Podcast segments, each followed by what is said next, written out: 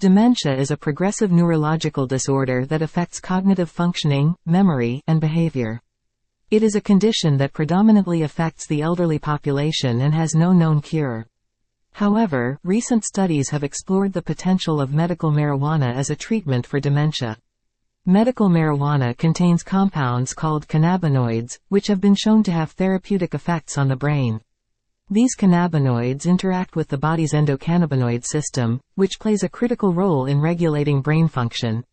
The effects of different strains of medical marijuana on dementia patients need to be studied, as well as the long-term safety and efficacy of using medical marijuana as a treatment option.